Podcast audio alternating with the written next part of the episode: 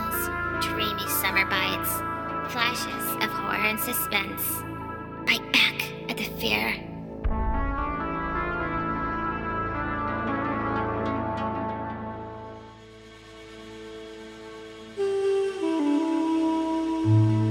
Arabian Nights, or The Book of a Thousand Nights and a Night.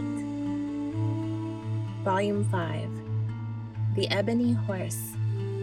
Narrated by Mavsky. When it was the 364th night, Shahrazad said, It hath reached me, O auspicious King, that the king again fell to weeping and bewailing himself for his son. Such was his case. But as regards to the prince, he ceased not flying on through the air till he came to the city of Sana'a, and alighted on the roof as before. Then he crept down stealthily, and, finding the eunuch asleep, as of wont, raised the curtain and went on little by little, till he came to the door of the princess's alcove chamber, and stopped to listen. When lo, he heard her shedding plenteous tears and reciting verses, whilst her women slept around her. Presently, overhearing her weeping and wailing, quoth they, O our mistress, why wilt thou mourn for one who mourneth not for thee?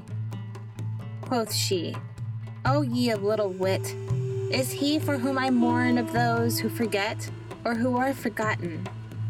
And she fell again to wailing and weeping, till sleep overcame her, whereat the prince's heart melted for her, and his gallbladder was like to burst. So he entered, and seeing her lying asleep without covering, touched her hand with his hand, whereupon she opened her eyes and espied him standing by her. The prince said, Why all this crying and moaning? And when she knew it was him, she threw herself upon him and took him around the neck and kissed him and answered, For thy sake and because of my separation from thee. Said he, O my lady, I have been made desolate by thee all this long time. But she replied, 'Tis thou who hast desolated me, and hadst thou tarried longer, I had surely died. Rejoined he, O my lady, what thinkest thou of my case with thy father and how he dealt with me? Were it not for my love of thee, O temptation and seduction of the three worlds, I had certainly slain him, and made a warning to all beholders. But even as I love thee, so I love him, for thy sake. Quoth she, How couldst thou leave me? Can my life be sweet to me after thee? Quoth he, Let what hath happened suffice. I am now hungry and thirsty. So she bade her maidens make ready meat and drink, and they sat eating and drinking and conversing until night, which was well nigh ended. And when day broke, he rose to take leave of her and depart, ere the eunuch should awake. The princess asked him, Whither thou goest thou? And he answered, To my father's house, and I plight thee my troth that I will come to thee once in every week.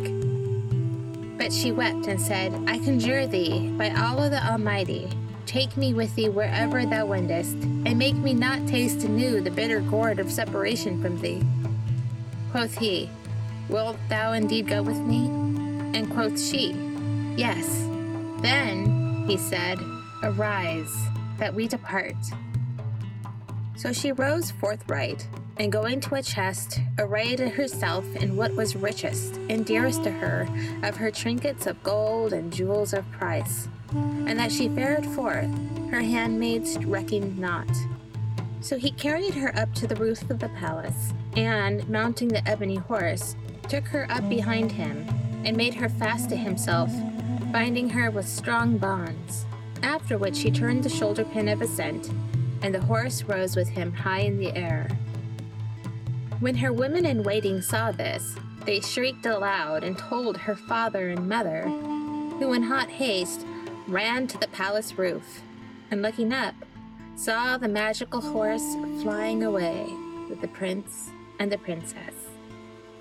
At this the king was troubled with ever-increasing trouble, and cried out, saying, O king's son, I conjure thee by Allah, have ruth on me and my wife, and bereave us of not our daughter."